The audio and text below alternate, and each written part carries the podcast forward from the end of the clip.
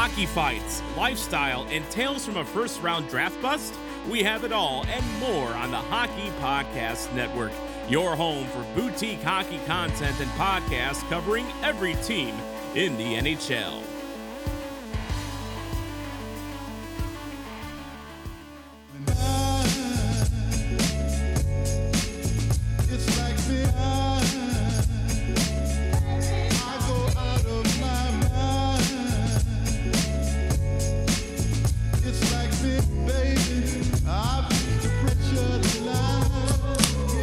The wild woods of Vancouver Island, welcome to the Sota Pod.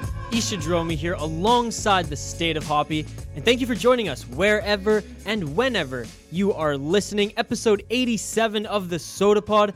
How's it going, Hoppy?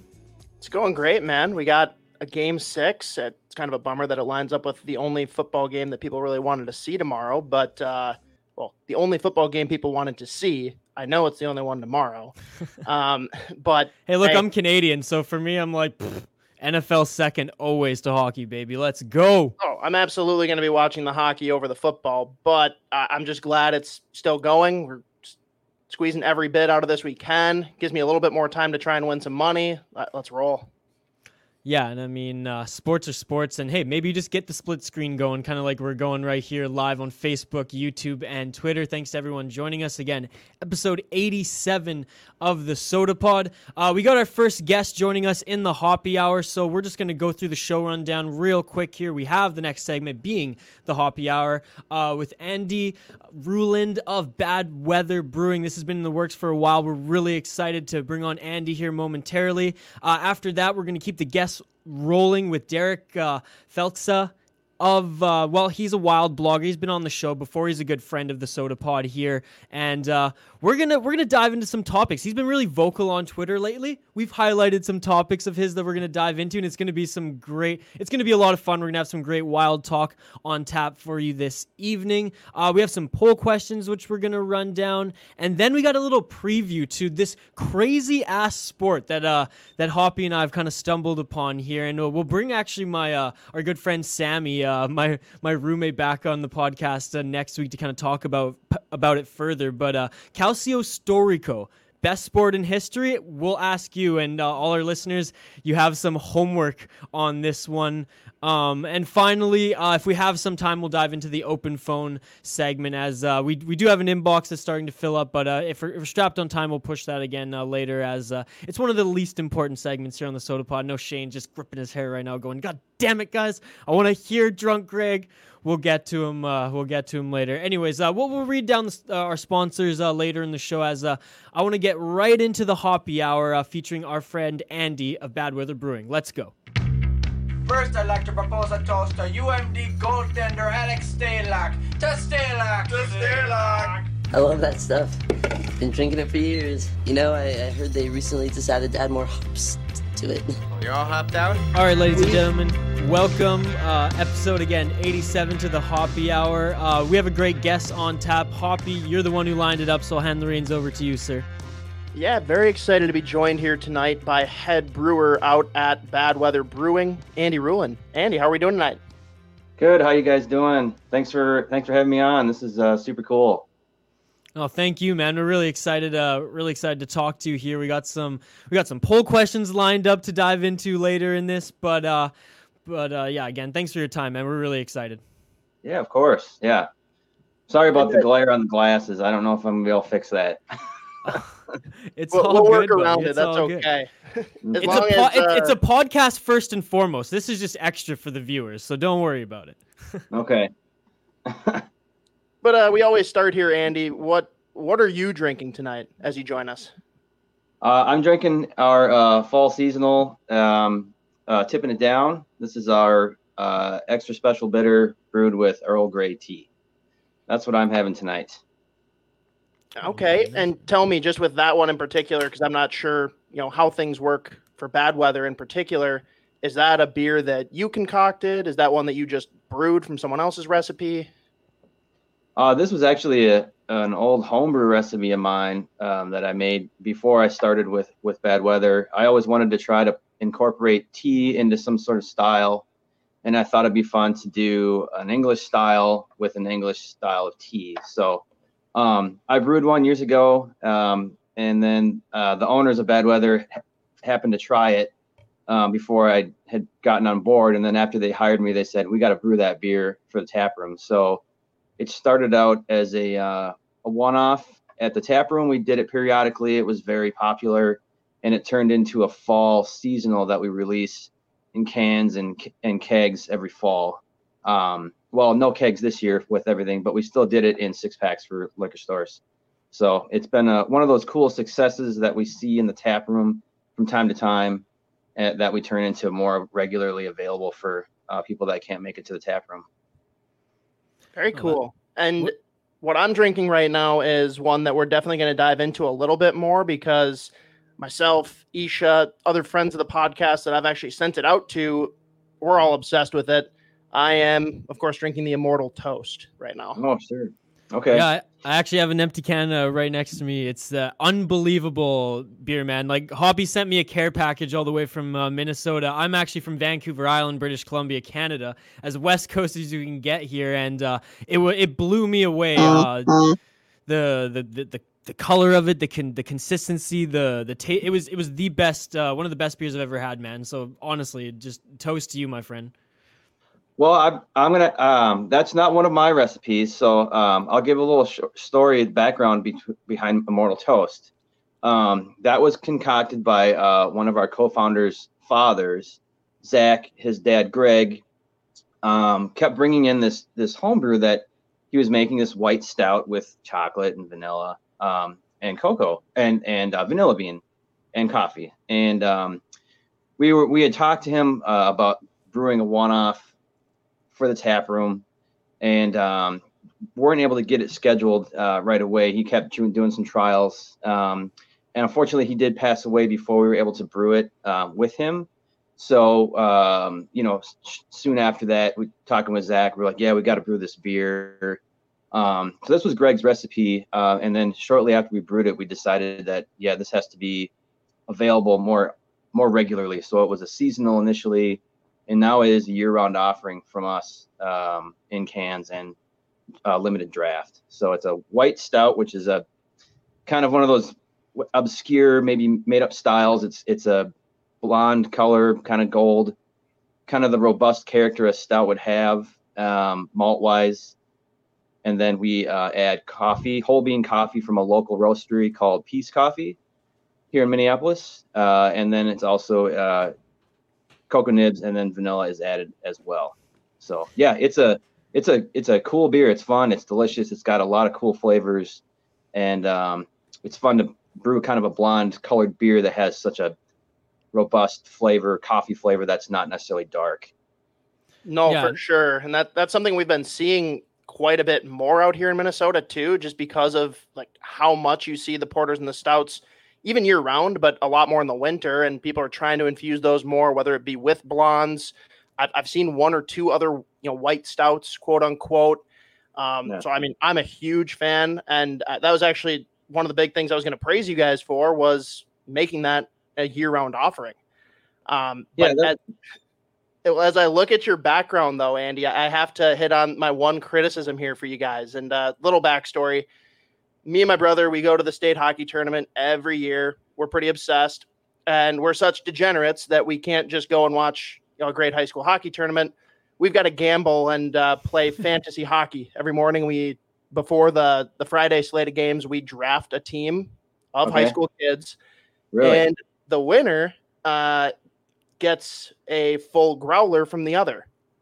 Now behind you there, I actually see, you know, that that growler that you guys used to provide and be able to fill.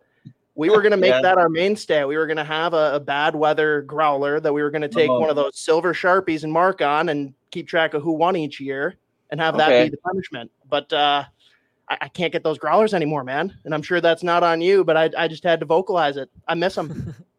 well, if you if you wanted an empty one, uh, they do trickle in from time to time from customers. I could maybe probably hook you up with one if I see one. Um, but no, yeah, we did. Uh, we introduced crawlers last November, and then slowly phased out growlers. Um, they just crawlers are all the rage here in in Minnesota now. Our growler sales every year have gone down, and uh, ultimately it was just like, well, what are we gonna sell more about a tap room? So, um, and crawler, the crawler was it. So I think we we phased them out completely around February. I think we stopped filling them. Um, but yeah, if you want an empty empty one, I they do trick like it's almost once a week. I'll have a few more just come back randomly. So we can probably hook you up with one. Hey, I'll I'll absolutely take one for the decorations in the background here. Okay, I'll keep it on my list to to keep an eye out for one, and um, I'll let you know. Yeah, I love it.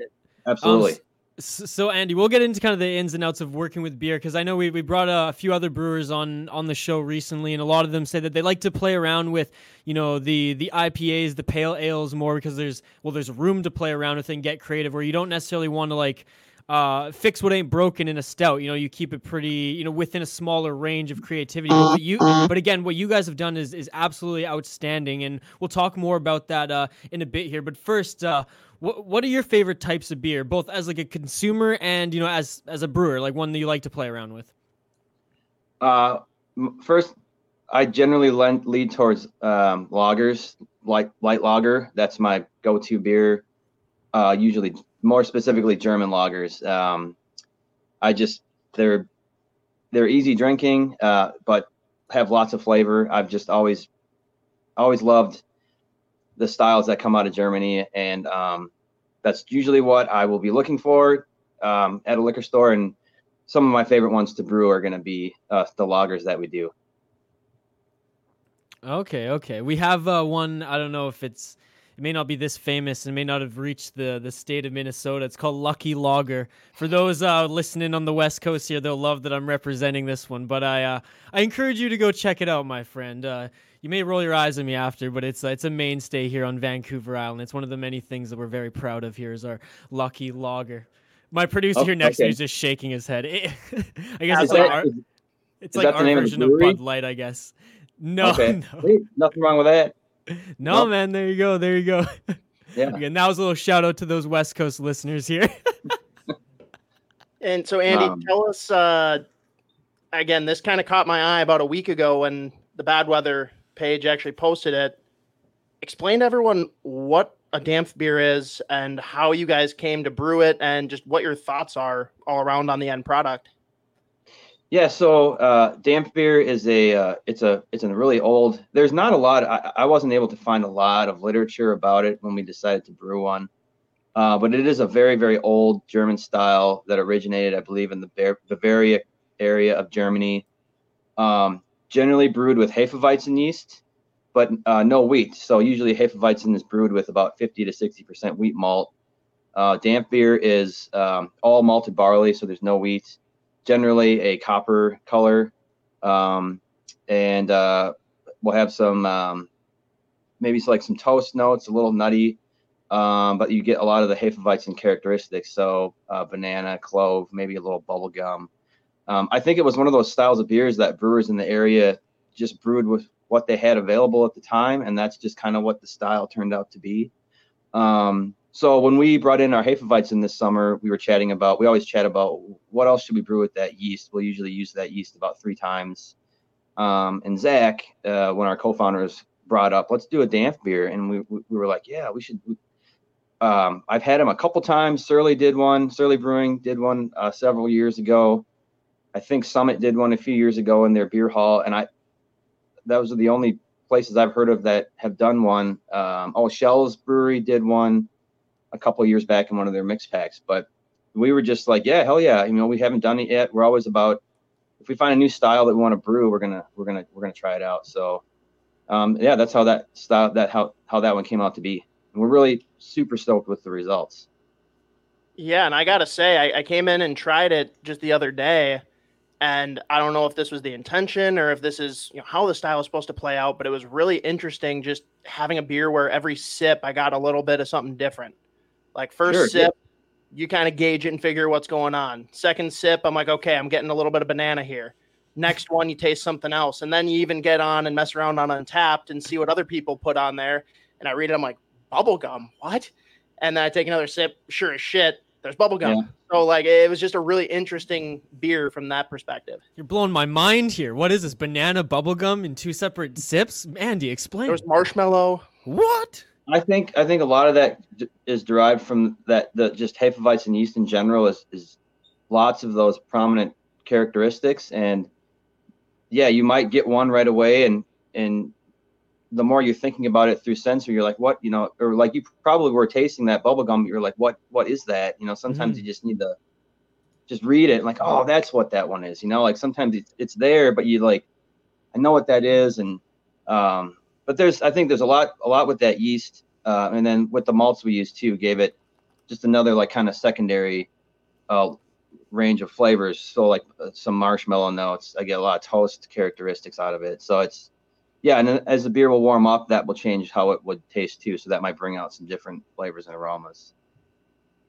Definitely. one- and One one of our listeners says it sounds like Charlie in the Chocolate Factory over there. Yeah, you know, there's it's a it's a fun it's a fun it's a fun thing. You know, it's there's you're, always playing around with new new new ideas and, and new flavors and uh, it's fun to see what uh, the yeast will bring you when it's all said and done. Very cool. Well, and so take us back a little bit, Andy. I'm not sure if you've been with Bad Weather since its inception. You know, talk about how the brewery came to be, how you got involved with the brewery, and uh, you know, ultimately just how they've kind of grown ever since. Sure. So, um, Bad Weather Brewing is, uh, we celebrated our seventh anniversary this past spring. Uh, I think it's seven years. I'm trying to, it's, I think it's about seven years. I've been with the company for about five, but I do have a history with them from their inception. Um, my old employer, I used to work at a brewery called Lucid Brewing in Minnetonka, western suburb. Uh, Zach and Joel got their start at Lucid. Uh, Lucid was operating as an alternating proprietorship, so breweries could uh, start up there and then kind of, you know, um, split off and then start their own uh, brick and mortar building. So it was a way to start your brewery and not have to build up as much capital to find a building and buy equipment. So um, I got to know them right away from that as a assistant brewer at Lucid. And then um, when Zach and Joe were building out the new brewery in St. Paul, um, they had called me in for an interview for the head brewer position. So I, um, that's how I got the job at, at Bad Weather. So um, yeah, we've been around for about seven years. The current location is in uh, just outside of downtown St. Paul on West Seventh. It's about um, for all you hockey fans, it's about five blocks from the Xcel Energy Center. So um, yeah, that's where we're located right now. Nice, um, big patio, um, and uh, yeah, that's kind of the short short history of Bad Weather Brewing. Um, the name Bad Weather Brewing comes from Zach, uh, one of the co-founders. When him, his dad Greg, and then his brother uh, Ben, uh, you know, home brewing in the garage, just like everybody else. And every time they were brewing in the garage, it was usually uh, bad weather outside. So I don't know if it was Ben or Greg, but they were joking around with Zach. Hey, Zach, you know, if you ever start a brewery, you got to name it Bad Weather Brewing Company. So that's that's how the name came to be. So, um, Dude, I love that. I love hearing like I'm a I'm a music guy too, and I love hearing about like odd band names and like the story of like, hey, well, how how did that come to be? Because that's not just something that you know you snap your fingers or you look at a beer and you go, okay, that's exactly what that's associated with. So that that's awesome, man. I love it. Um, let's let's. I want to talk a little bit more about yourself, sir. Um, explain to us about your time uh, at the American Brewers Guild and your experience studying with them. Sure. So the American Brewers Guild is a one of a few different um, places in the U.S. that you can actually get um, a degree or an education in, in brewing, principles in brewing. Um, they're based out in um, the East Coast. It's a distance learning program. So um, when I signed up, they send you all your literature, all your DVDs. It was a three ring binder about yay thick. It was about 52 DVDs. Um, it's a six it's a six month program. They really cram it in um, because at the time uh, when when I had started, they had a two year waiting list. There was such a high demand. Um, they really it's a six month program. You do weekly tests. There's two exams and a and a, and a final. Um, but all of the courses are taught by industry experts. So um, the gentleman that taught all of our yeast classes started one of the uh, yeast companies in the U.S. You know the um, the guy that did all of the um, brewing engineering and designing um, kind of helped build Bell's Brewery. So there's some pretty well-known industry experts. You learn a lot. Um, I feel like it probably could be maybe stretched out a little longer. Six months is a lot of information to get crammed in all at once.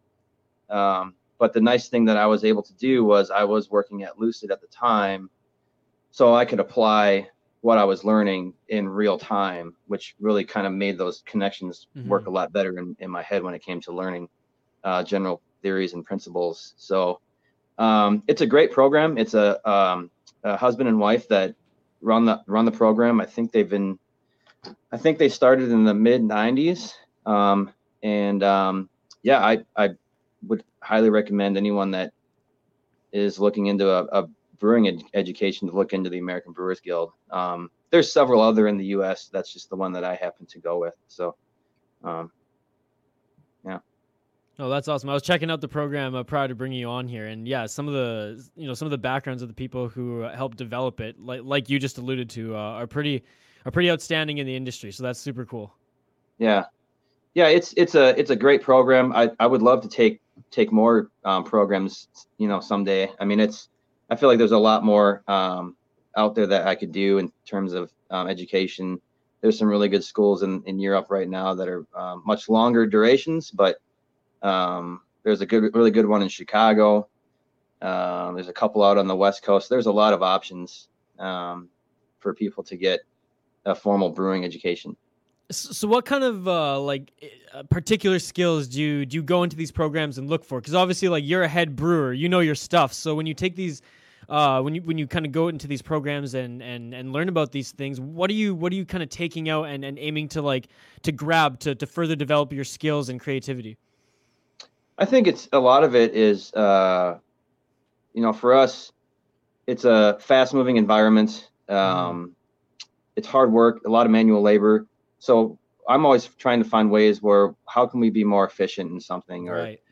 where can we maybe save some money? You know, those kind of things are always smart man um, turning, turning upstairs in my head. So, because um, you're always trying to find ways for your employees to obviously work safer, more efficiently, make a better product.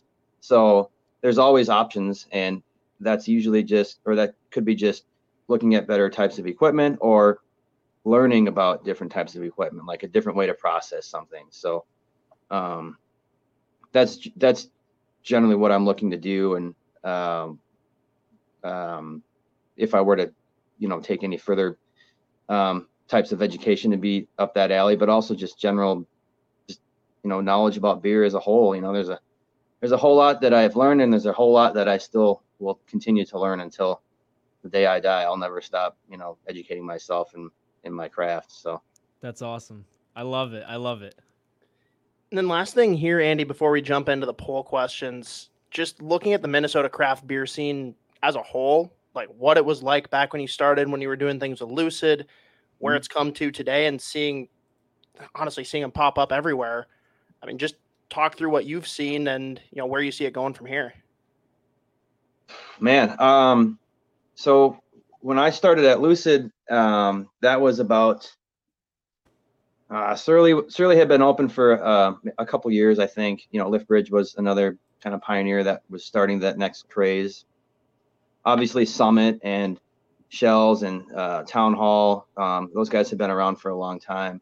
Um, for for me, Sur- Surly, like specifically, that was one of the when when they first came out with Furious um, that started kind of a new craze here in terms of like just bold, bitter, hoppy, delicious beer. I mean, that that that beer really was just like a no one around here was doing anything like that.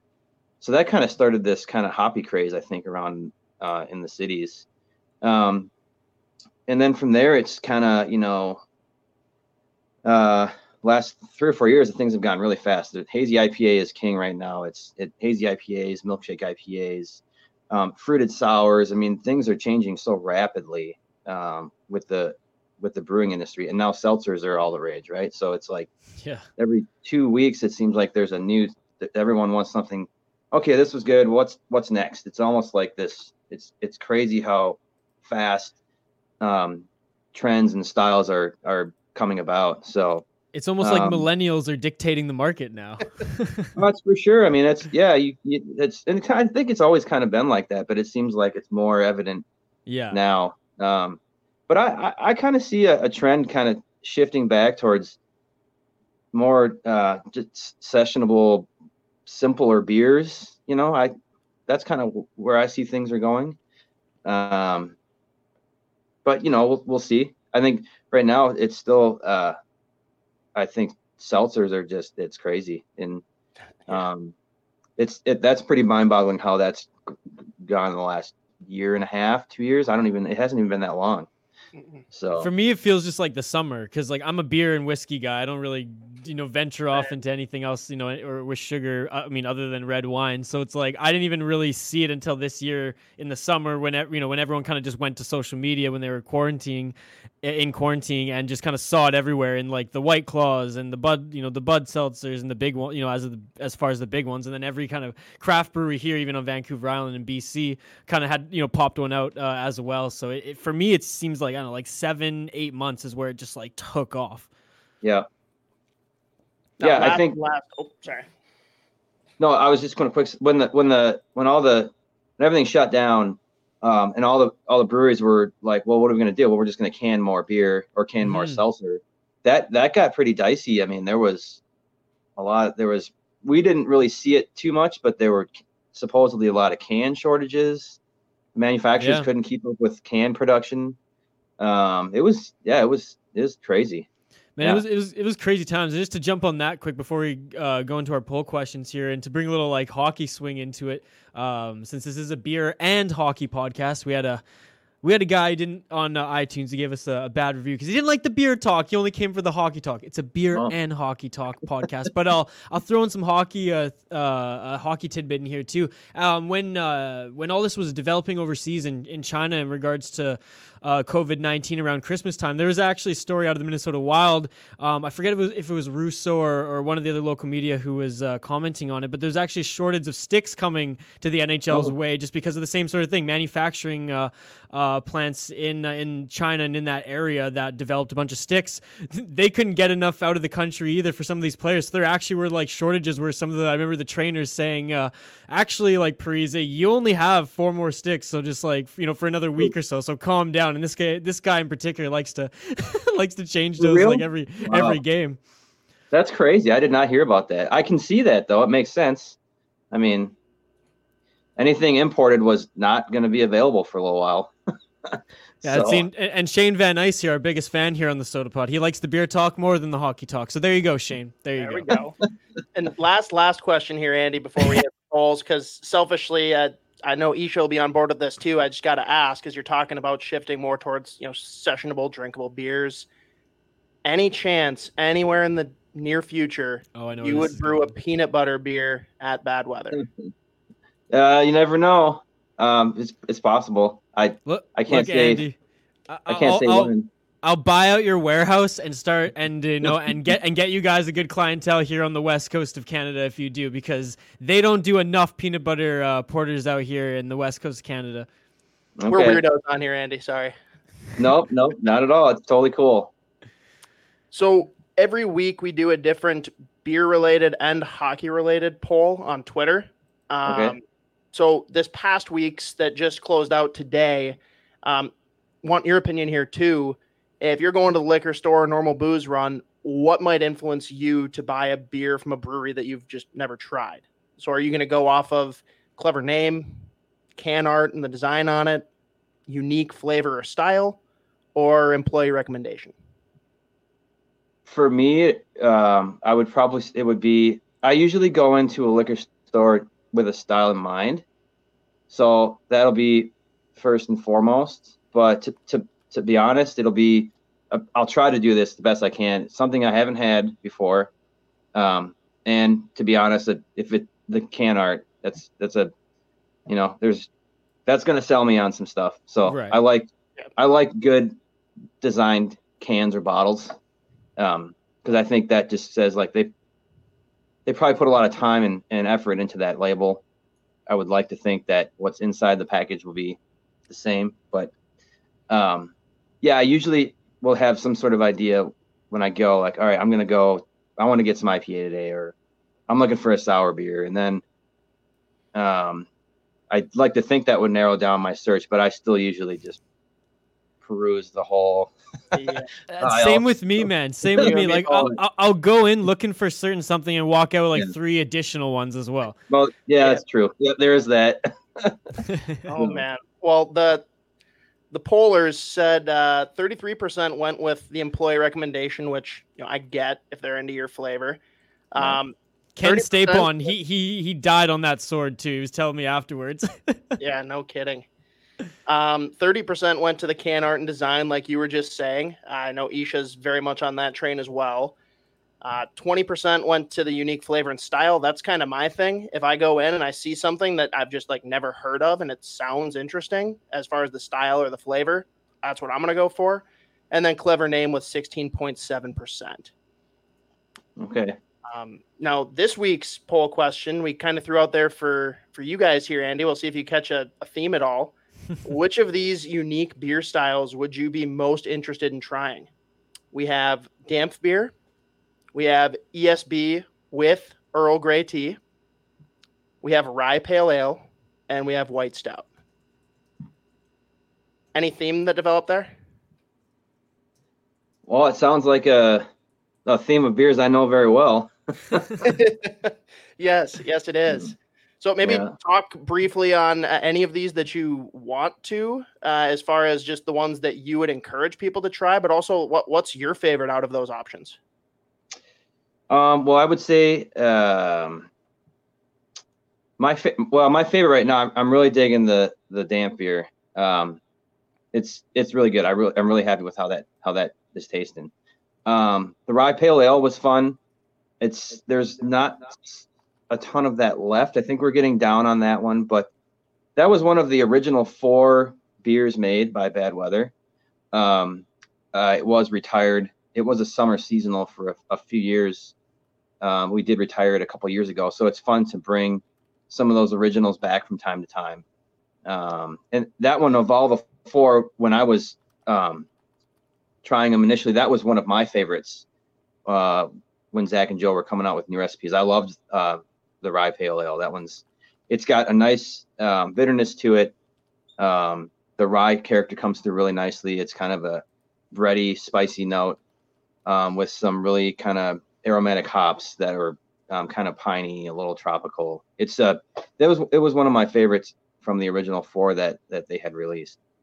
Our friend Sean at Beardy Canuck 03 uh, out, out here. Uh, actually, he lives in Calgary, Alberta, but he's a Canucks fan um, of the the hockey podcast. He commented, and he's a huge beer guy as well. He's come on the show before. Uh, shout out Sean. He said rye pale ale is right up my alley, but the ESB with Earl Grey is very intriguing. Um, there's a brewery here on Salt Spring Island, a little island just off the coast of uh, Vancouver Island, um, and they have an Earl Grey. Um, uh, I think it's a pale ale as well, if I'm not mistaken. And I remember being really uh, impressed with uh, just how you know the range of flavors that you can infuse uh, with that as as kind of the framework. And I, I really enjoyed that one as well. We'll have to bring the, the good folks from Salt Spring on as well.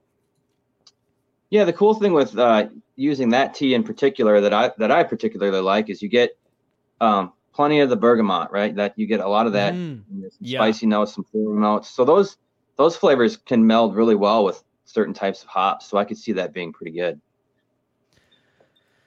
Um, no, outstanding. And this has been outstanding, man. Hoppy, do you have anything else for Andy here?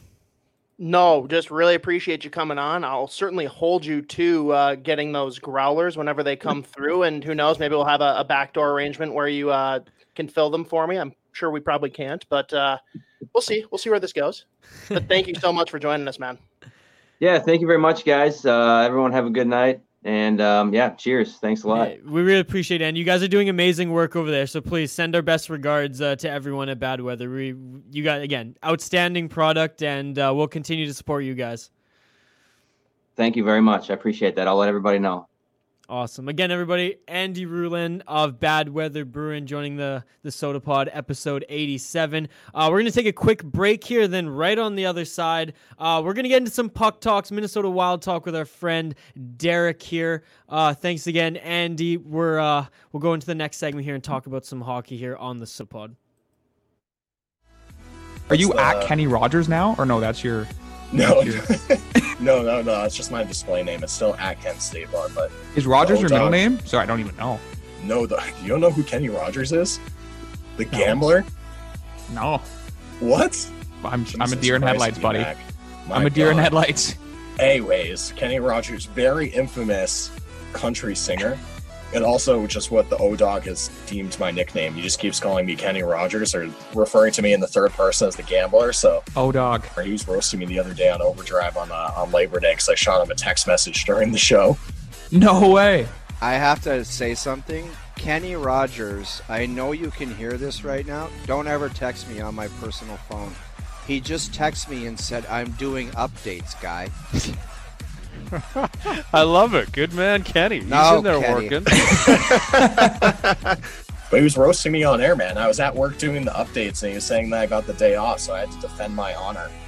Not Another Leafs podcast. New episodes Mondays on the Hockey Podcast Network.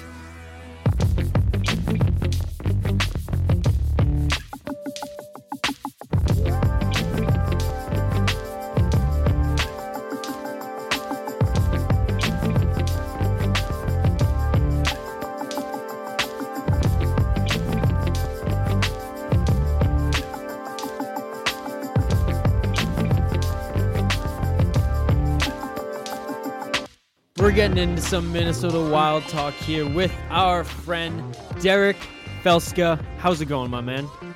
Pretty good, other than the uh, the allergies right now. Beyond that, I'm doing great. Oh man, I get them around this time of year too. It's it's horrible.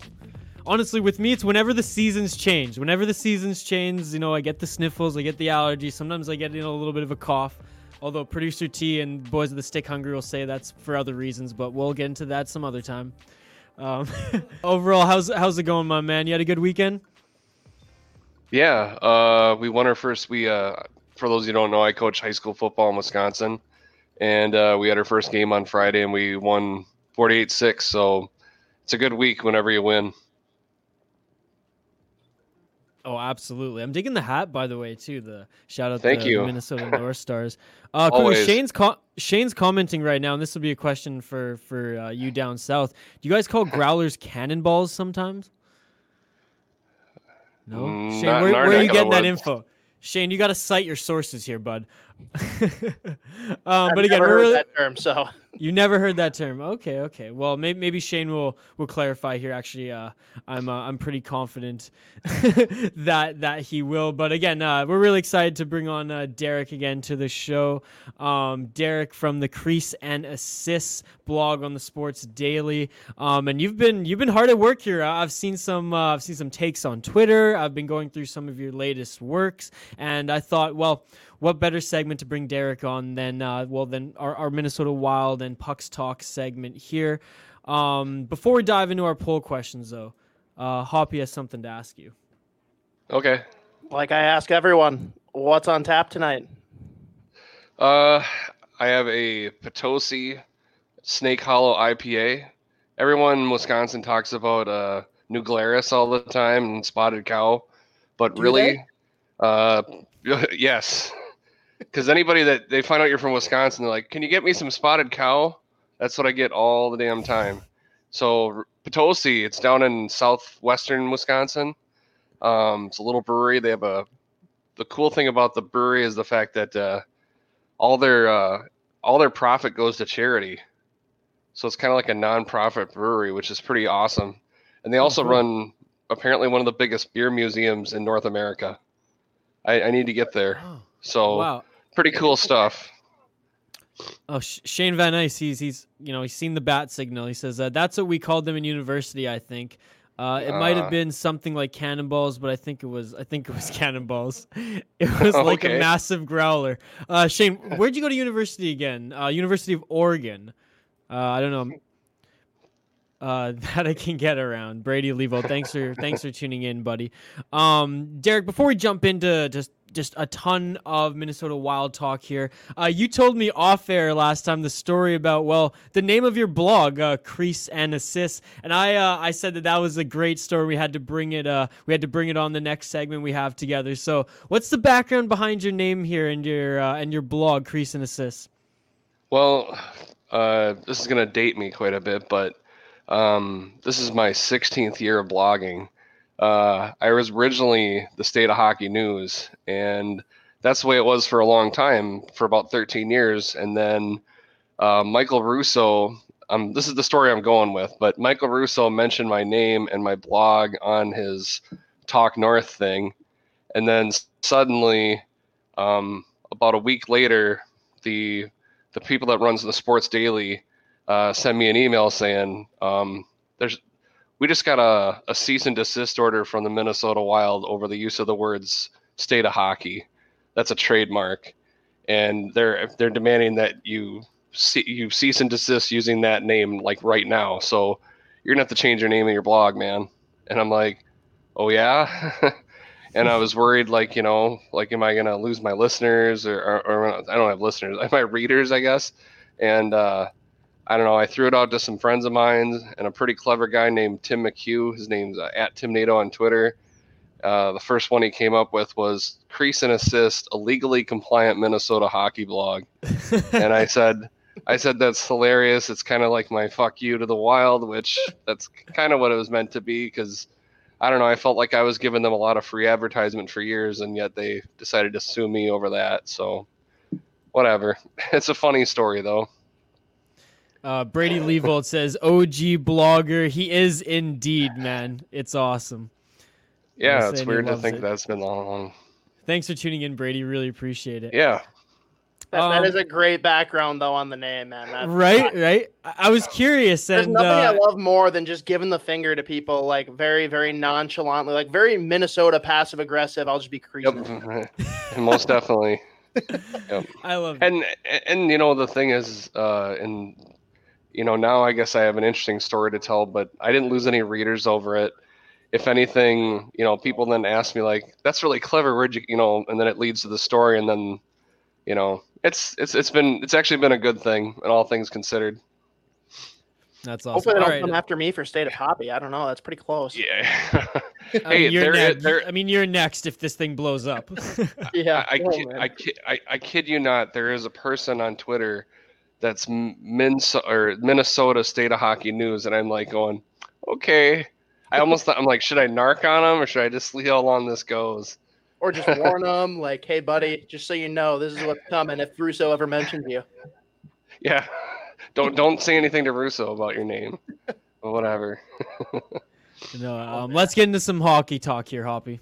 Yeah, and uh, like we mentioned in our last segment with the beer poll questions, let's dive into the puck poll questions. Uh, leading off with last week's. Again, want to get your thoughts on this, Derek. But uh, as everyone just says goodbye to Mikko Koivu, who should be stepping up in replacement as that captain?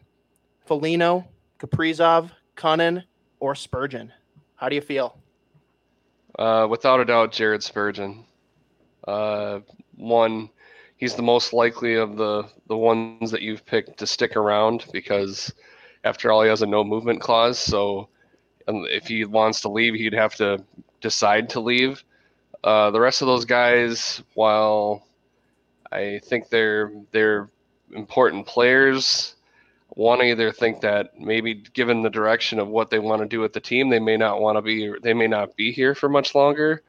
So I think you'd wanted to give it to- uh, to a person that you think is going to be here probably for the better part of the next decade, and that'll probably be Jared Spurgeon. Yeah, and until you said that, I, I kind of forgot that anyone on the Wild had a no movement clause. I know we don't give those out very often. Oh my God, your tongue is just firmly planted in that cheek of yours. Oh man. Well, the, Oh my the God. Results. Uh, Spurgeon was close, but uh, we actually got the lead from Marcus Foligno with forty-five point eight percent. Like you said, part of your argument was that you know Jared Spurgeon will be here. Obviously, if Foligno gets signed, you know he's certainly a capable option, and I'm sure, I'm sure Alexis had nothing to do with that vote result. oh, Um, none at well- all. Well, but you know what? You know, I'll I'll say this, and you know, Alexis Pearson's fandom of, uh, or whatever you want to call it, over It's Marcus a love, Foligno okay? what it is. It's a love. Yeah, and, you know, it's e- even as a straight male, I can understand it. The guy's dreamy as shit, okay? And he plays like awesome. He plays like a beast. So there you It, it's agape love, not romantic love, right? there you go. He's a gladiator but too, though. I anyways, just I uh, love it. He he plays the game such like in, in the best way. Yeah, and that there- there's there's something to be said that you respect for the person that stands up for your teammates. You know, who pays the physical price when no one else probably would. Yeah. and he he w- certainly would do that. He's a he's a warrior, and and while I would I would definitely say he's probably one of the most honest brokers in the room when he gets a chance to comment. He's definitely you know to me the most honest quote out of anybody on the Minnesota Wild. I mean, if he's if he thinks the team didn't bring it, he'll say so. You know, you go to other guys, it's just simple cliches about, well, we just got to be better, and that's it. You know, and he's going to tell you how it is. And I think a part of that comes from being a a person that's grown up uh, with really pro hockey being all around his life, with his father being Mhm. a pro, his older brother being a pro. I mean, he, he knows that people are smart enough to watch and know what they see, and if it's it's stupid to try to lie about it and try to convince us that you played well when you played like shit. And and I and I I, I would like him as a captain. I just you know depending on what direction Bill Guerin wants to go with the team, he may not fit that paradigm. And whereas you know Spurgeon's going to be there, so I think that would give him the inside edge. Even though I think Foligno would be the more out, you know, he'd be the more likely leader to be a, a vocal personality in the room. Mhm. I think Spurgeon would talk once in a while, but Marcus, I think you know, would say he, he would call people. I mean, I don't know if say calling people out, but that's part of being a leader too. Yeah, you well, know, we talked a little bit. accountable. we talked a little bit about this with Jesse Pearson on uh, was one of the last few episodes here, and I think that at this point you could give the C to Spurgeon or or Foligno or give one the A and one the C. It doesn't really matter. They're going to kind of be that co-captaincy, and one's going to you know Spurgeon's going to be the silent leader who speaks up when needed, where Foligno's going to be kind of what Eric Staal was last last season, the hype man, the vocal one, the candid one, and Spurgeon will lead kind of by example. Um, like I've said this before, and I'll say it again. In, in the Vancouver Canucks market, you had the Sedins who were the cat you know, the captains of the team, and then you had the likes of like a Kevin Bieksa who was more the louder one in the room, but he knew, you know, who the team kind of filtered through as far as being the example on and off the ice. That's well, there- there's a. fa- I'm just gonna say there's a there's a face of the franchise and there's a voice of the franchise. yeah, You know, you know, and, and I think while you may market your star like the Sedins would have been in Vancouver, you know, Bieksa is the guy that's paying the is paying the physical price, and you know, there's there's a respect that's given. I mean, that's why in a scrap, even if a guy gets the crap knocked out of him, he earns respect from his teammates because they know he'll stand up for himself and stand up for others. Y- You know, it's still, even though a lot of people think the code is is gone, it's still there. It's just not as harsh as it used to be. It's just dumbed down. It, it, it's a little It's watered fluffier down, now. It's like it's like you it's like USA Lager, just watered down. Shut up. It's like a white claw. There there we we go. There we go. go. We can agree on that. Yeah. But no, I mean, it, it kind of shows in here, like Isha said from speaking with Jesse last week, like Foligno and Spurgeon took this poll away, pretty much split the vote from Mhm. that perspective. We got 45% to 39%. Like, pretty much a toss up between those two. One's going to get the A, one's going to get the C if Foligno sticks around. Um, then the other two that we threw in, we got Kaprizov, which, like, I, I told Jesse this on our last episode that we had with her. Like, this is just a troll pick. Like I Yeah. asked Isha, do you want to put him in or do you want to put Anthony Sorelli? And he chose Kaprizov, so that's what we went with. I just needed something that was going to piss people off, and I'm, I'm surprised that he got almost 10% of the vote. Um, I'm not. I know Zeke voted for him. I know you did, Zeke. Don't lie to me. yeah, probably.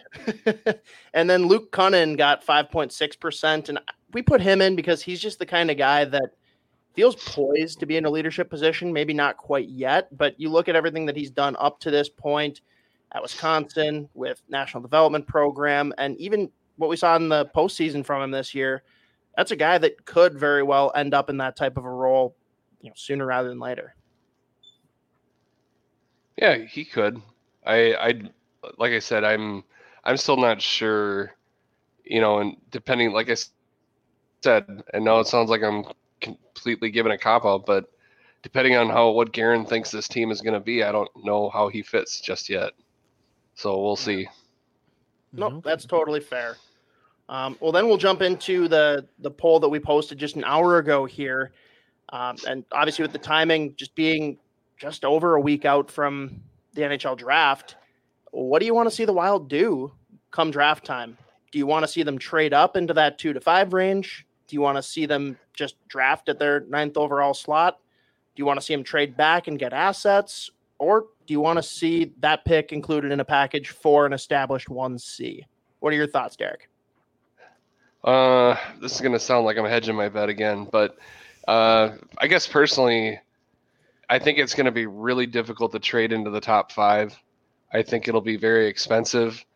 Uh, it'll probably for sure cost you Dumba or at least our our bonus first round pick from next season, especially since it's a non it's a non lottery protected pick, and people might like the chance at striking a lottery pick. Um, and I don't know if that's something we'd want to do. My my gut feeling is is I would see who you think is going to be a. I would have a very small list of three guys we have to get at nine, and if we can't get them, then we think about trading back. And those three players would probably be in this order. Well, maybe not this order, but it'd be Rossi, Lundell, and, and Perfetti. If we can get one of those three, we'll stay at nine and, and take whatever falls that way. If we if those people are off the table, then I think you start entertaining trading back and and taking somebody, uh, you know, like I don't know, a, a, a Seth Jarvis or something like that, or an Askarov. You you take a pick, you take a try at the goalie, just based on upside and performance of those guys in that top ten. Well, and so, Sorry. and from this perspective, Derek, too, because I think all three of us can agree that Rossi and Perfetti aren't happening. Like, you don't know what'll happen come draft day, but those two are going off the board in the top six or seven, probably. Um, Yep. I agree with you. We want them if they slip to there. So I guess Yeah, my I mean, John question Chayka, he's not here to draft anymore, so we're not going to see uh, anybody drop. yeah, no shit.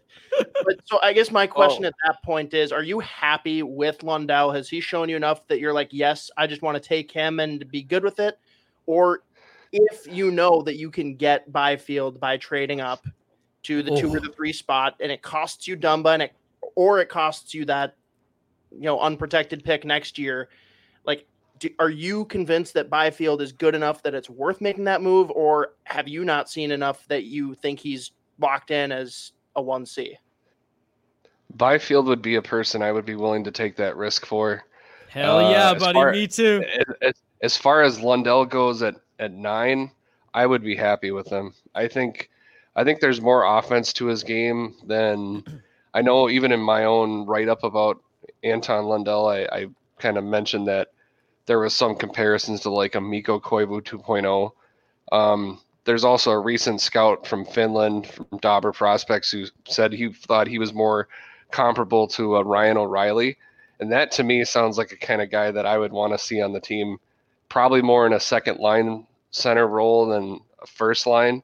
But still, we need to fill two spots. So to me, if you can get one this year, that's a huge step in the right direction instead of, you know, like what they've done so many other times kick the can down the road and hope you can somehow get one on a free agency, even though you tell everyone you can't get one on a free agency. Yeah.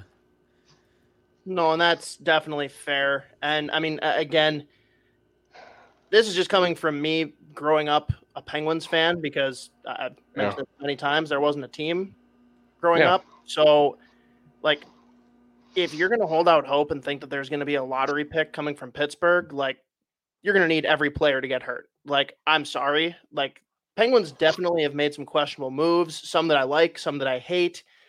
They're not missing the playoffs unless Crosby and Malkin both get hurt. Like, that is something that you almost take advantage of with other people, in my opinion, being that it's an unprotected pick. Like, most teams trade their picks unprotected, and it like just recently has this allure of being this amazing lottery shot. And I, I genuinely think that's something that you utilize and move that pick. Yeah, well, the Wild did that the last time. If you remember back in the day, the Wild, uh, when we traded Dwayne Roloson at the d- deadline to uh, the Edmonton Oilers, they then traded that pick to to the Kings to get uh, Pavol Demitra, uh, which is a clip I still love watching. Bettman go ooh when the Vancouver crowd went ooh. oh my God, the Wild are doing something.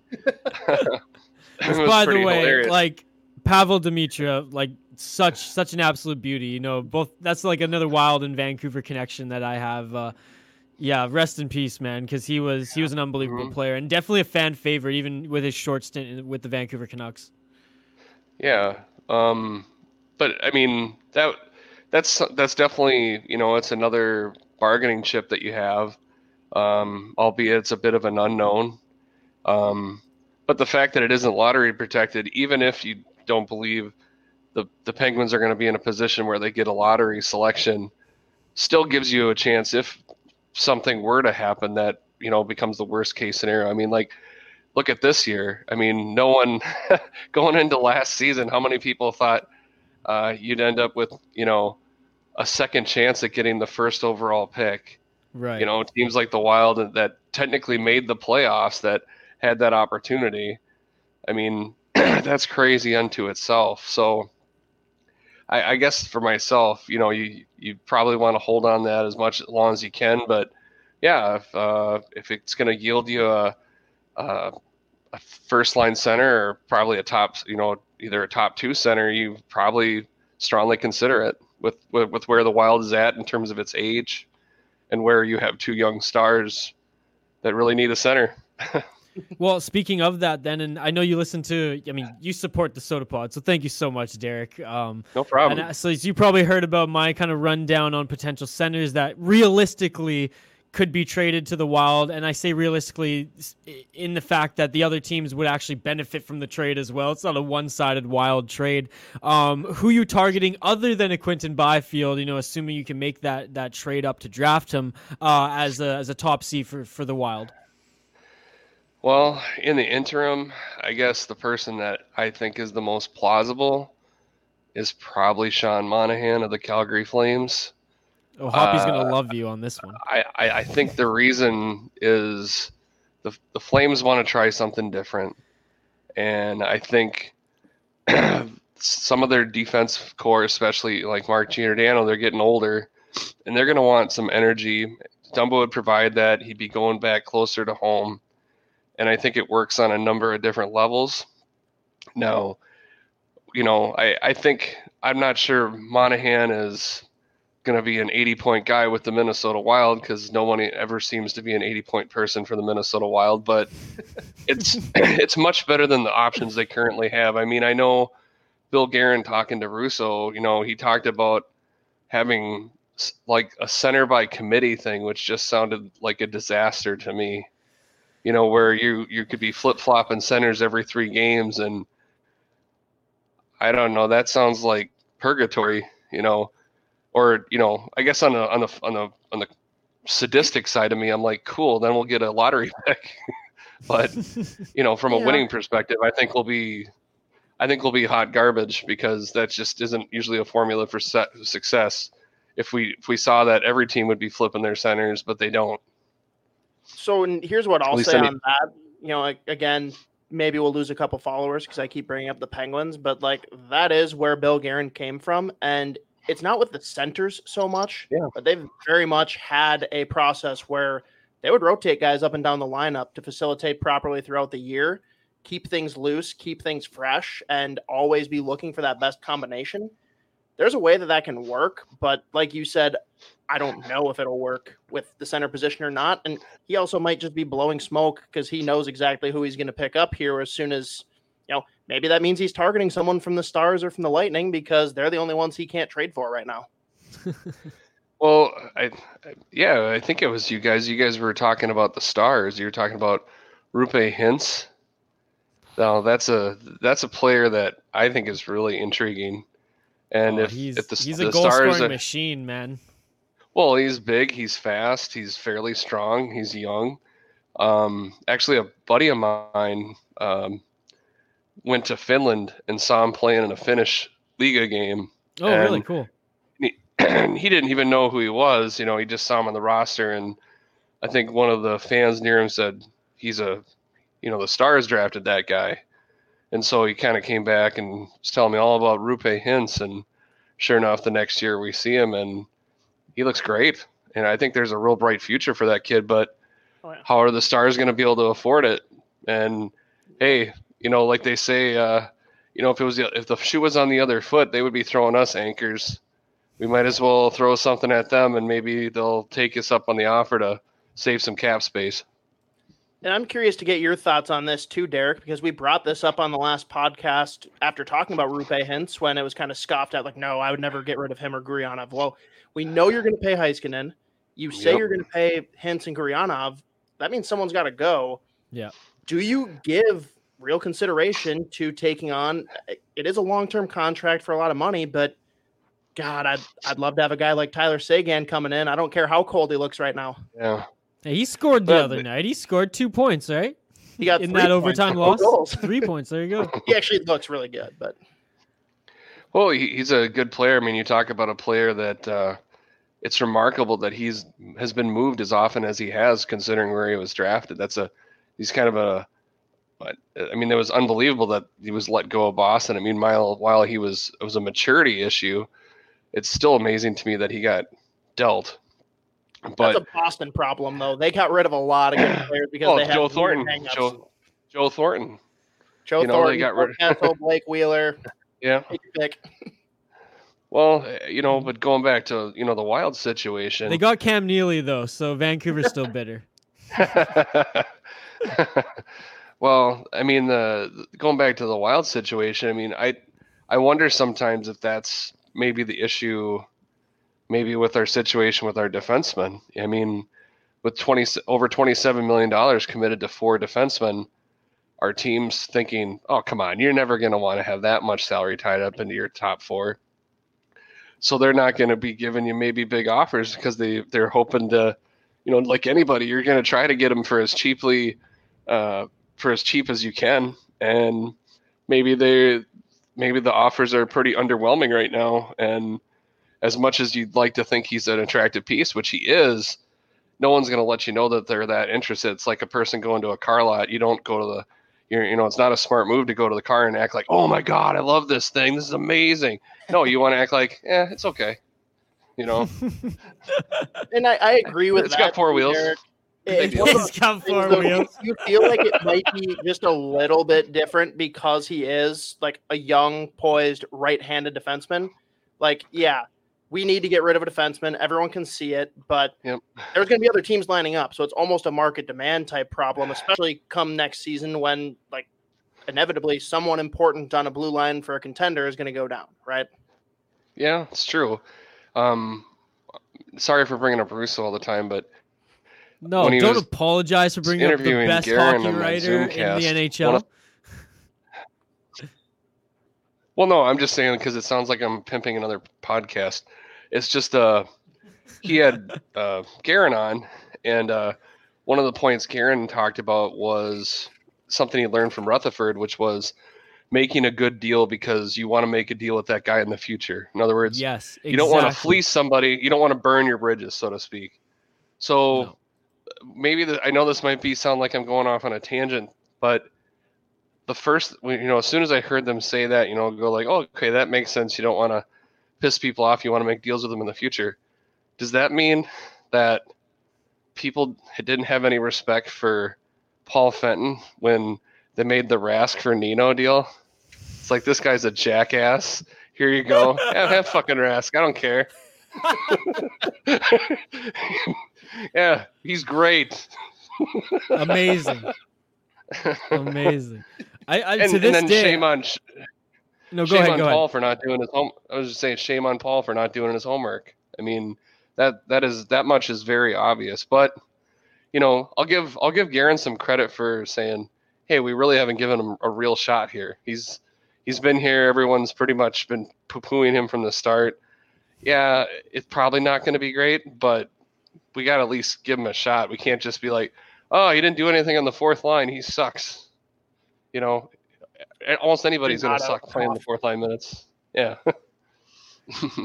Yeah, well, I don't Guerin, know. as well, we've seen, he's just not sold on Donato either. And just for his case, like I'd just like to see, I- I'd like to see him have a real chance uh, in the league because there are tools there, and obviously he hasn't had a chance to to really show them off here in uh, in Minnesota. Yeah, but with Donato, it's it comes down a lack of versatility.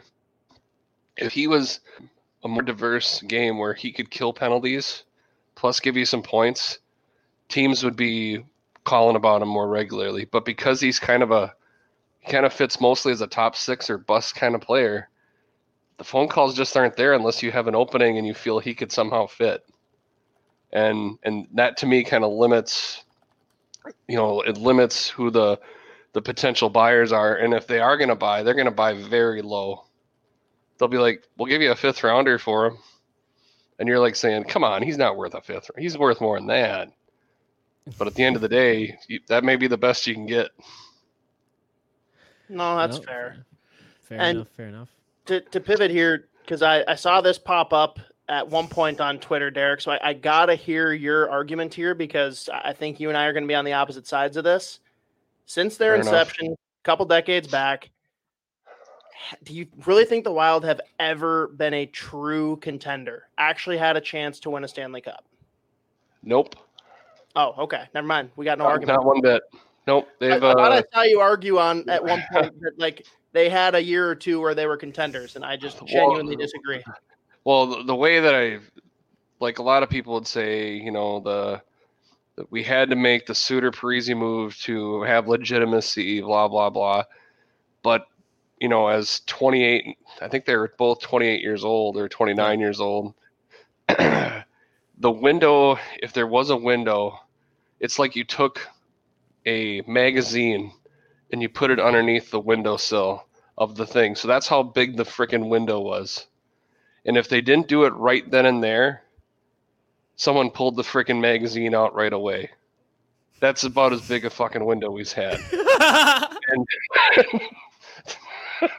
I'm sorry, that's that's just the freaking truth. They're they're not they're not people that carry you to the to the to the top. I mean, the the first round exits speak for themselves. We haven't seen either of those guys just carry the team on their back and be like, watch this, guys. I'm tearing you to the conference finals. And then no one's been able to do stuff like that. You know, like like will- Chris Prong, Chris Pronger carried the Oilers to the Stanley Cup Finals. And the Flyers and the. Ducks. Yeah, yeah, but because he's a superstar, and Yeah. our guys are just good. That's all we've ever had. Good guys, at best. No, that's fair. Look, I mean, we Sorry. may lose, we may lose more followers, but it's true. It's true. There've been good teams in the past, but I mean, y- you're right. There hasn't been a game breaker. You know, We've also never had Billy Guerin. that's true. No. That's true. No, but I mean, I think I would argue we've had a better coach. I mean, I think Jacques Lemaire, if you would have given him some better pieces, Oh man, could have yeah. gone farther. I really So- think he could. well, he's a because chess that's- master. You know what I mean? Like you, Yeah. you give him you give him any piece and he'll he'll get the best out of it. And like you said there, if he had if he had a Kaprizov coming in, like oh man, he would just be like chomping at the bit, just ready to go. Well, the thing is with Lemaire is that there there was no player there are probably very few players where he would have ever been intimidated by who they were. It's like, who are you? I I have I have eight Stanley Cup rings as a player. I have one as a like I don't need you to legitimize me.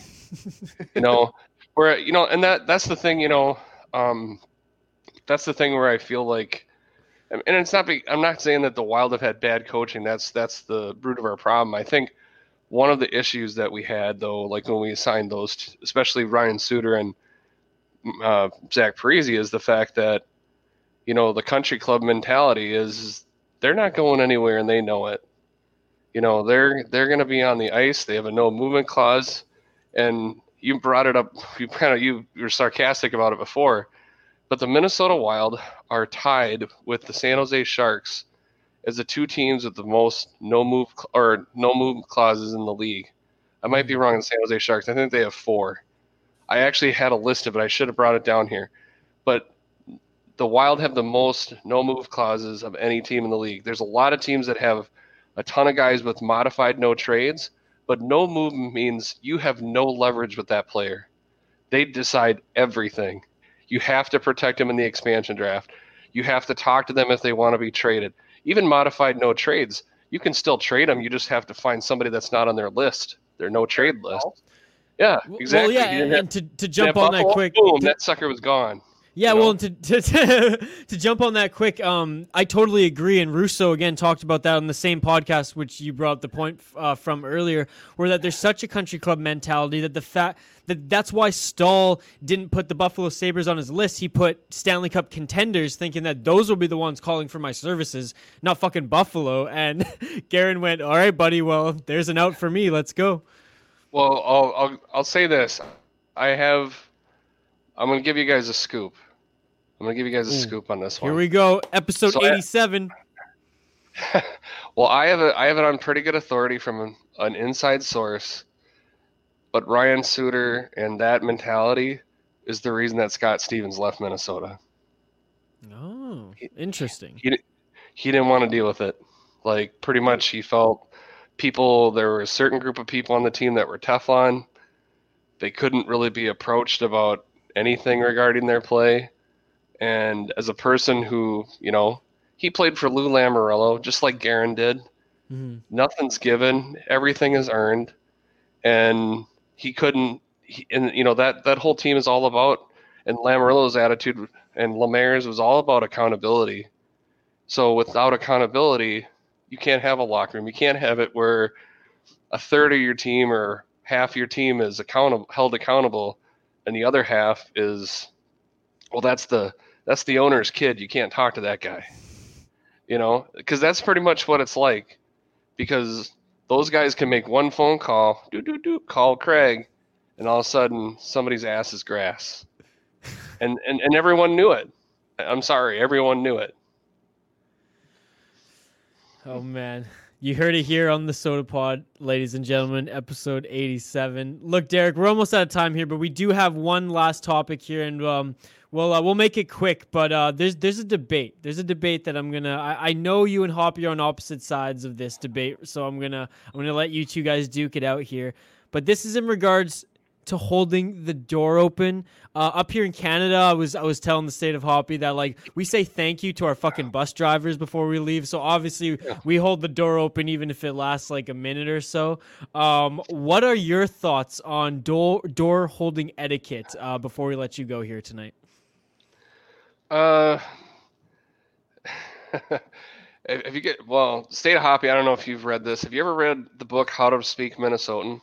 no, I haven't, but it sounds wonderful. Okay, so yeah, it's it's well, it's from the '80s. It's pretty dry humor to say the least. But anyways, holding the door to me is it's kind of like the etiquette goes like this: if you have the time, and a person's within a hundred yards, you'll hold the door open for them. Eh, that's what you do. But if you're in a hurry, it's okay. And if someone asks, "Hey, why didn't you hold the door for me?" You said, "I had to make a phone call, or you had to do something," and it's and it's fine, and no one holds it against you, because most people don't even expect someone to do it. But to me, I would. I know Hoppy says it's it's kind of a dick move because then you make the person feel guilty because it's like, oh shit, I gotta hustle because you're holding the door open for me. Well, hey, now let like I have had many times where I'm like 30 feet behind the person and they hold it, and like you can tell they're looking uh-huh. at you, just giving you the look, like, buddy, I gotta be somewhere. Let's go. And I'm just like, just leave. I don't need you to hold it. Like, I appreciate it, but don't do that. Like, like These are then- Canadian problems, guys. This is why we're so close to Minnesota. We got the same then- sort of problems. and then they're then they they look at you like they're a bellhop at a at a hotel like excuse me where's my thank you please thank Right, you precisely. you're welcome you know Like if there's someone behind me and they're carrying a bunch of stuff and they're a little bit further back, I'm gonna hold it for them. And guess what, Isha? I thank my bus drivers too when I get off. Oh, there you go. But there you go. I just don't like when someone like looks back, sees me like 30 feet back, holds the door, and like sits there and is like tapping their foot, like, "Yep, come on, let's go." well I, I will say this it is that way definitely if somebody has their hands full so For sure. um i'm a i already told you i coached football but i'm a, i'm a high school teacher And if I see one of my colleagues, you know, carrying like her bag full of papers and uh, you know, like she's holding some like cookies for kids or something, no, I'm definitely going to hold it open even if I do have things to do, just because their hands are full. You know, I'd I'd, I'd hope somebody would do that for me, and a lot of times people have. You know, and And that's fair. I would say I would say it's a pre, you know, like it's, it's something where you appreciate it, but it's not necessarily expected. And I don't and I don't think it's really that much different, even though I live in South Central Wisconsin than in than I do in Minnesota. But I was born and raised in Minnesota, um, so I, I get the whole like Minnesota nice angle on that. But I I, I don't know. I, I guess for myself, I think I don't think there's ever really a, a bad. There's nothing bad about being polite. I I'll admit I apologize about everything too. I don't know if that's a I don't know if there's any like latent Canadian in me or whatever, but I must be. apologize about a lot of things. Do you offer a But, uh, donut when you apologize? No, I did not. Here's some Timbits. I'm just kidding. By the way, I'm a Krispy Kreme guy over Timbits, but I may lose Canadian followers over that. But That's okay. With all the Krispy Kremes died here, so oh, man, I only see them honestly in front of WalMarts these days. I think the nearest one is two hours from me in Milwaukee. Oh damn. Well then I shouldn't complain because I literally got a Tim Hortons like down the road a couple blocks, which I'm probably gonna hit up tonight when I edit up this podcast. But uh, Derek, that's all the time we have uh, for you here today. We really appreciate it, man. Uh, what do you got coming up on Crease and Assist? Uh, to be per- perfectly honest, I'm really I'm more of a wait and react kind of person. So we'll see if the Wild make any moves prior to the draft. Probably won't happen. Otherwise, I have some draft stuff coming. Oh, I'll cover whoever we pick on either day one and day two. So it's going to be a busy week, not this week, but next week for sure. Awesome. Well, we'll we'll be sure to retweet it, and uh, we we thank you again for all your support. And and you know this, uh, the keys to the castle are yours. Whenever you want to come and talk Minnesota Wild, uh, talk about some topics that you highlight in your articles, uh, you, you're you're always welcome here, man. Hey, thanks so much for inviting me. I love the love the show. Love love the whole thing and I don't know why anyone would be offended by beer talk. I think I think beer and hockey are the peanut butter and jelly of of sport, pro sports. That's Oh, that's I where it love should be. Hell yeah, brother. well, thanks again. Thanks again, Derek. We'll uh, we'll Yeah. talk to you soon, my friend. Have a great night. Thank you. Thanks. Uh, everyone, go give Derek a follow on, on Twitter as well at uh, at Crease and Assist. You can follow myself on Twitter at VI Sports Talk, of course. Hoppy here at State of Hoppy, and uh, well, the podcast at the Sota Pod. The best thing you can do for us uh, is give us a rating and a review on iTunes. We, we'd appreciate um, five stars. I don't really care what you review. You can shit. You can say that you don't want to hear us talk about beer. We're gonna do it anyways, but uh, just give us five stars, all right?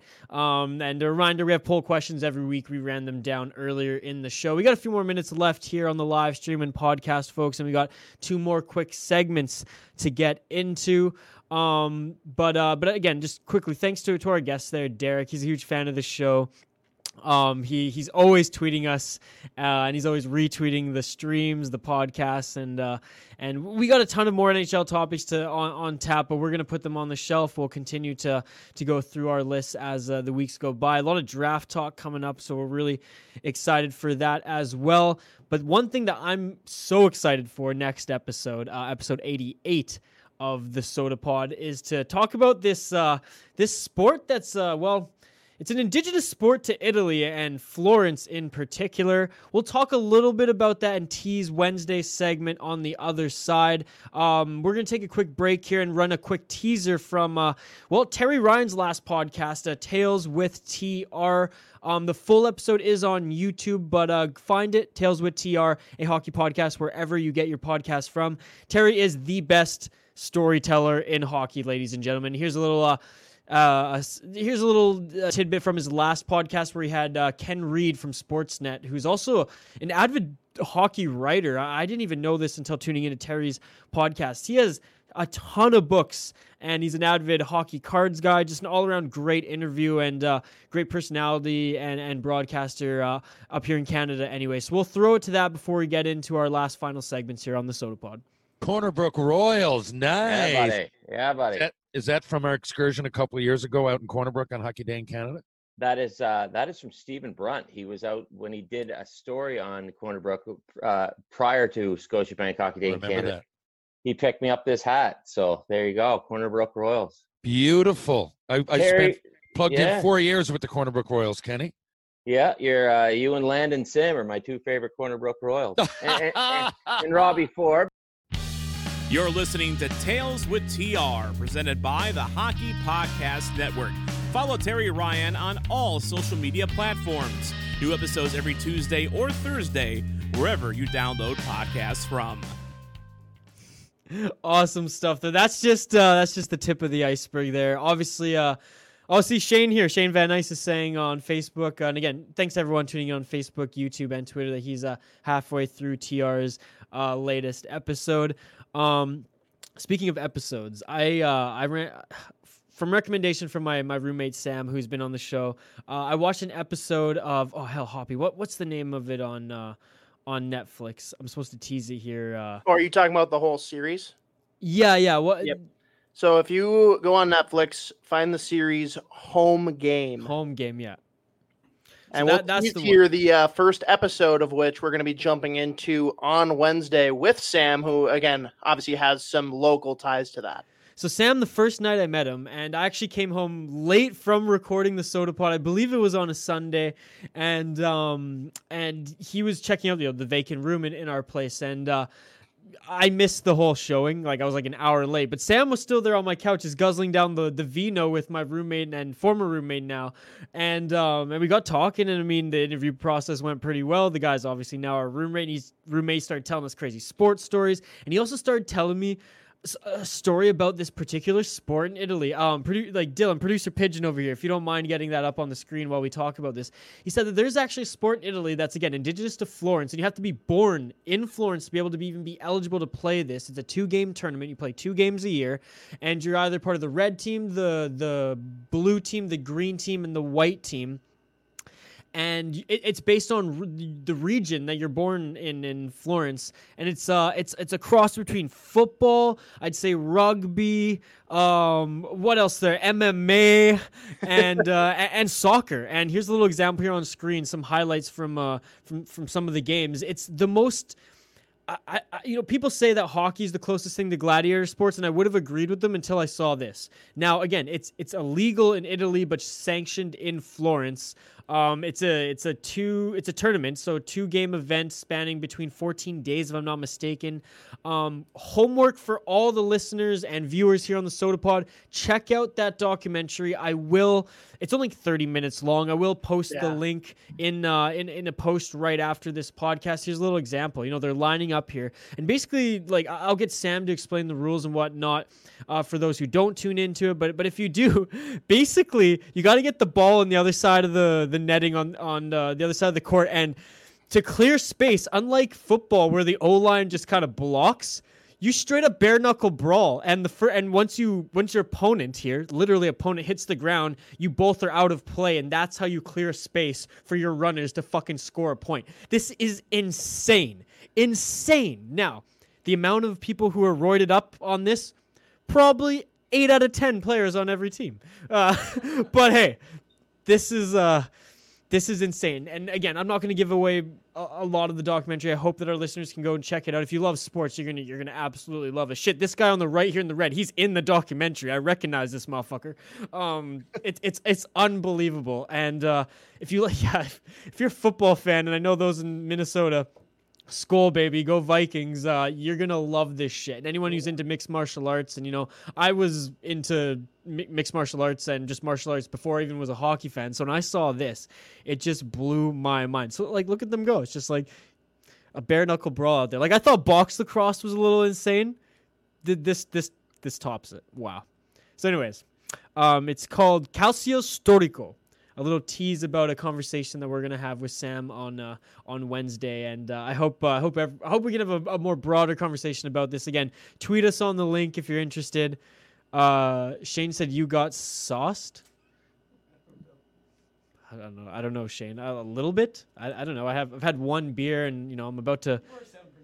Yeah, well, I am hungry. I'm about to plow in some teen burgers in, in me after this. Uh, A and W. But again, uh, go check that out. I will tweet the link. Uh, Calcio Storico, best sport in history. I don't know. I think it's up there. I think it's up there. Um, okay, last segment of the show. It will be quick because I know uh, producer Pigeon next to me. He's hungry too. Um, well, uh, on the other side here we have uh, we have one uh, voicemail from our friend Drunk Greg via the open phone app that we want to close out the show with here on episode 87 of the Sota Pod.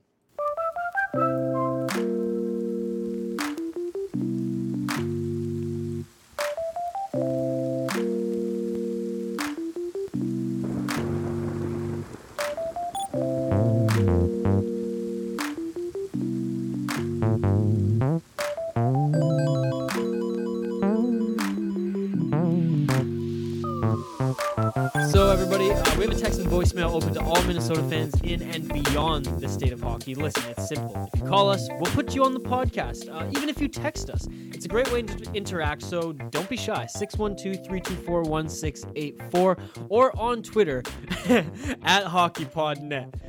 Um, oh, yeah, Shane, I was absolutely sauced when I was talking about this sport with Sam. He's got a good memory there. You just got to be a little. okay, I see it. Thanks, thanks, producer Pigeon. Hell yeah, drunk Greg. Yes. Uh 612-324-1684. Send us a text or a voicemail. Shane's been looking forward to this for weeks. Sorry, Shane. Uh, we, we've had so much hockey news and uh, another guest, and well, it's filled up our time here on the Sota Pod. Uh, drunk Greg has yet another voicemail. We're only gonna play one right here because we are running short on time. Uh, but I, you know, usually I'd, I'd get the video ready or whatnot, or plug the audio right into our stream. But uh, it comes through in the podcast pretty good when I do it callwood like this. So for those watching the stream, honestly, it sounds better on the podcast. But I haven't even screened this yet. This is from our friend, uh, the infamous Drunk Greg. Uh, boys, it's uh, Greg calling in here.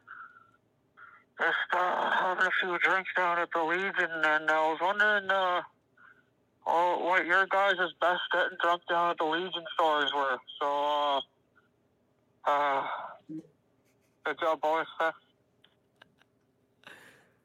Wow.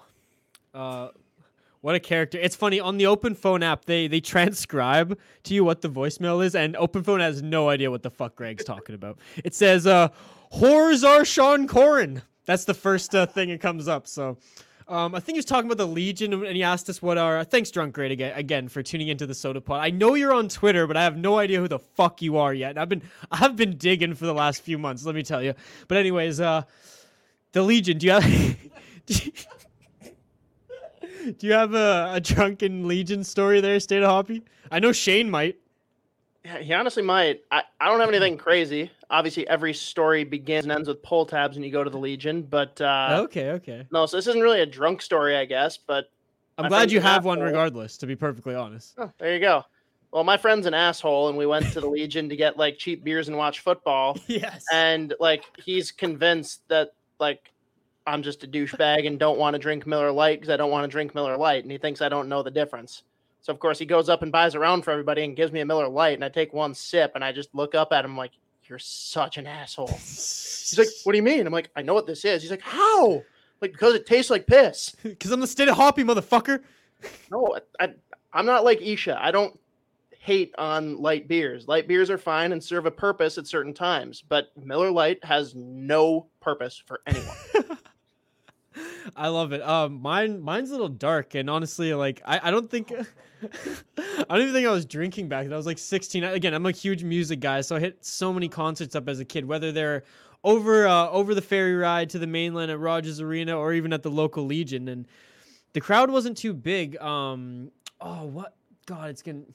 I'll have to retweet it after because I can't remember off the top of my head. Maybe, maybe I am Sauce Shane um they were they, they had the leading song in the borderlands video game the first one I, I can't for the life of me remember the band's name but they weren't big back then and they came to vancouver island at the at the the lantzville legion and i noticed like there wasn't a lot of people uh I don't know what a legion is, Shane. Do your fucking homework, man. Um, so I, I, I thought to myself, like, there's not a lot of people here at, at this concert, and usually like the Legion packed up here with high school kids and whatnot. Again, I was 16 years old.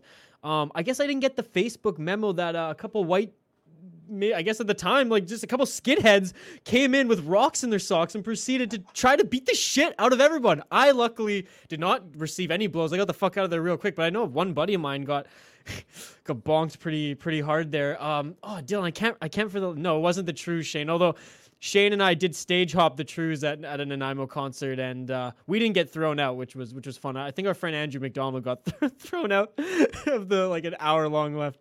Oh yeah, Shane, you remember that well. But again, yeah, I took things a little dark, but it was nuts. I've never seen anybody outside of the movies storm a concert, fucking balaclavas and rocks in their socks, and just start beating the shit out of people in Lantzville, British Columbia, which is a tiny little old folks retirement town the shit you see at the Legion, man. Drunk Greg, I, I hope you enjoyed that one, bud, because that that story I think will top any of your Legion stories.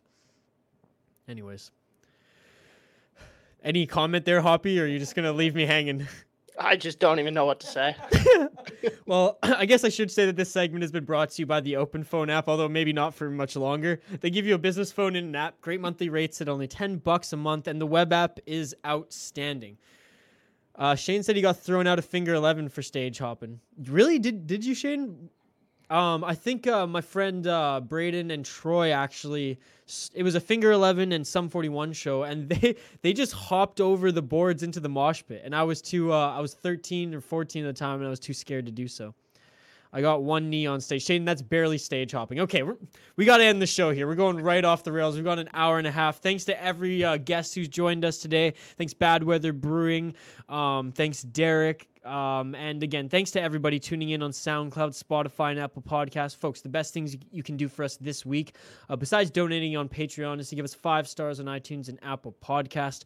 Uh, go listen to our website too, thehockeypodcastnetwork.com. And on your app, any podcast app, uh, download the episode before you listen, as it just helps our business. And speaking of business, our friends at coolhockey.com, um, they're partnered with the network, and we give you a promo code THPN that gives you 30% off your orders. And if you're in Canada, free shipping. One of the best Canadian uh, hand stitched jersey manufacturers. They're unbelievable. We love them here. Distributors, not manufacturers. But speaking of manufacturing, they are bringing in Adidas. Uh, well, they've, they've restocked a ton of Adidas, Adidas jerseys, so go check those out. Uh, coolhockey.com slash THPN. And if you use our promo code THPN again, you get 30% off your next order and free shipping to Canada. Uh, so go check them out. You can follow myself at VI Sports Talk, of course, the Sota Pod at the Sota Pod. Uh, Hoppy here at the State of Hoppy, and uh, and again at Hockey Podnet on all social media. You can find uh, a podcast on every NHL team, and we have a ton of extra content uh, coming out every week. Uh, do you got anything else on tap, Hoppy? I know I probably I silenced you there with that fucking Legion story. No, you're good. I just want to make sure that everyone else is aware that where Isha is going to be going out to eat today, you can go to a local establishment of A and W if you choose as well. Yeah, that's an inside joke here. Maybe you can, maybe you and Joey. Uh, and by the way, Judge Joey, it's not going to be live next week on Wednesday. Uh, we're going to record it a day later because uh, he's in transit actually. So we will uh, we will record the segment. We'll post it all on Thursday. Go check out and vote on uh, uh, the Judge Joey poll. We want the Twitter verdict. We got Joey's last week. Uh, thanks again, Joey. Two in a row, not a big deal. Uh, but we want the Twitter verdict here, and uh, we really appreciate your participation on that. All right, episode 80, uh, 87 of the Sota Pod. Thanks to producer Pigeon uh, over here, swi- hitting switches and controls. Uh, signing off, I'm Isha Jerome alongside the State of Hoppy, and this has been the Sota Pod presented by the Hockey Podcast Network. You good, buddy? We're good, man. Don't fear, just drink some beer and stay wild.